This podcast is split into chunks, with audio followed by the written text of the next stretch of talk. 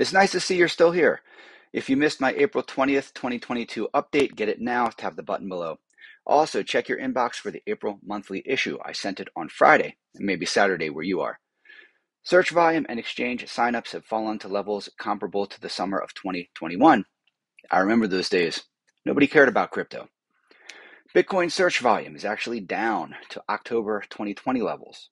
Other terms like crypto, Ethereum, NFTs have fallen quite a bit over the past few months.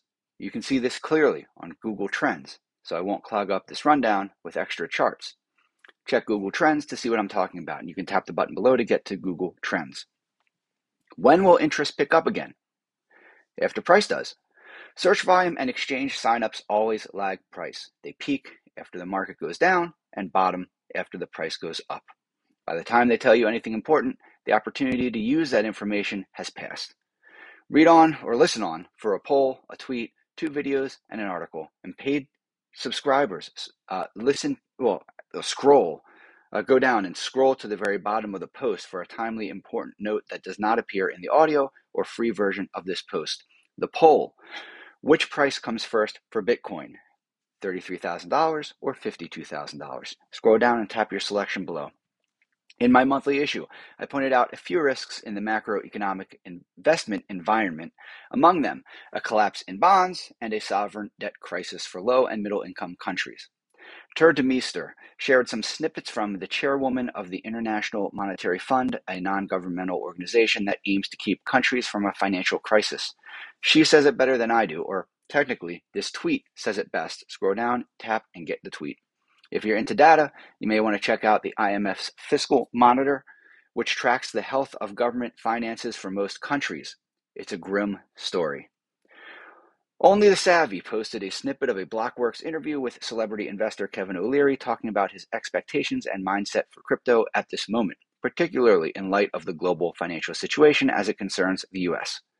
O'Leary sees no signs of a slowdown and doubts that the U.S. central bank will tame economic growth as quickly as it says it will. Scroll down, you can get that video.